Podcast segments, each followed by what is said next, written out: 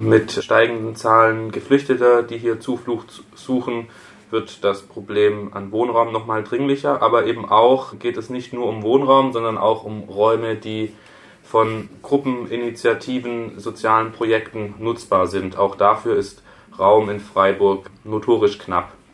Ein bisschen Abhilfe soll nun das Haus in der Hebelstraße schaffen, so die Hoffnung. Die einzelnen Gewerkschaften sind schon ausgezogen, und die anderen NutzerInnen werden dies demnächst wohl auch tun. Kritisiert wurde beim Pressegespräch auch die Unterbringung von Flüchtlingen, die im Notfallmodus stattfinde und in Sammellagern vonstatten geht.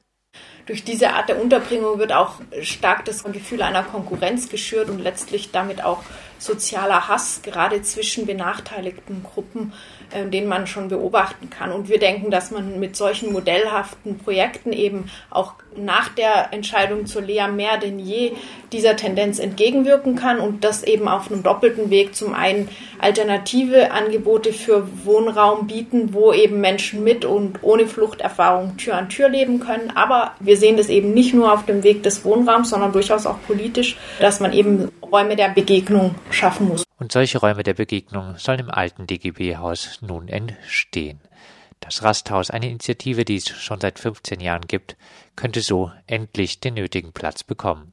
Ein Aktivist aus dem Mini-Rasthaus, das derzeit auf dem Greta-Gelände aus allen Nähten platzt, erklärte die eigentlichen Ziele des Rasthauses. Das Ziel war und ist bis heute ein Ort, ein Haus der praktischen Solidarität zu schaffen, bei dem keine Frage nach Pass, Herkunft oder Aufenthaltstitel gestellt werden. Dieser Ort soll eine konkrete Antwort gegen eine ausgrenzende Politik darstellen. Und diese Antwort, so die Teilnehmenden, sei dringender denn je. Wir sehen uns aber auch in, im Moment mit einer Zeit konfrontiert, wo monatlich, wöchentlich fast die Entrechtung von Geflüchteten mit Asylrechtsverschärfungen vorgenommen werden, wo auch Übergriffe auf Wohnheime, Flüchtlingswohnheime passieren, wo rassistische Demonstrationen stattfinden. Und in so einer prekären Situation ist eine unabhängige Anlaufstelle, bei der sich Betroffene selbst organisieren können und sich dabei auch mit anderen sozialen und politischen Initiativen austauschen können um für ihre Rechte zu kämpfen, nötiger denn je.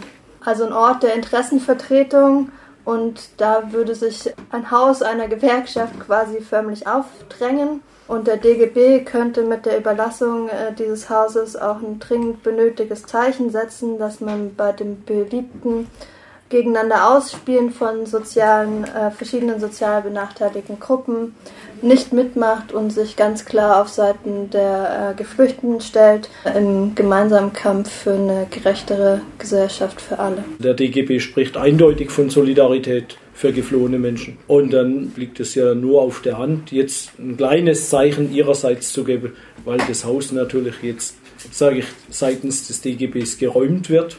Der Neubau hat 90 Millionen gekostet. Der neue ist sehr schick und modern. Und das andere Haus ist aber nicht so, dass es nicht benutzbar wäre. Also wir könnten viele Ideen, die jetzt hier genannt werden, und konkrete Ideen halt mit Unterstützung des Syndikats natürlich auch sofort verwirklichbar werden. Also es ist schon die Forderung offen da, das Haus baldmöglichst zu kriegen. Mit dem ehemaligen DGB-Haus, so der Recht auf Stadtaktivist, wäre auch, was die Lage angeht, viel gewonnen. Wir sind in der Nähe des Bahnhofs, ne? wir liegen zentral zur Stadt.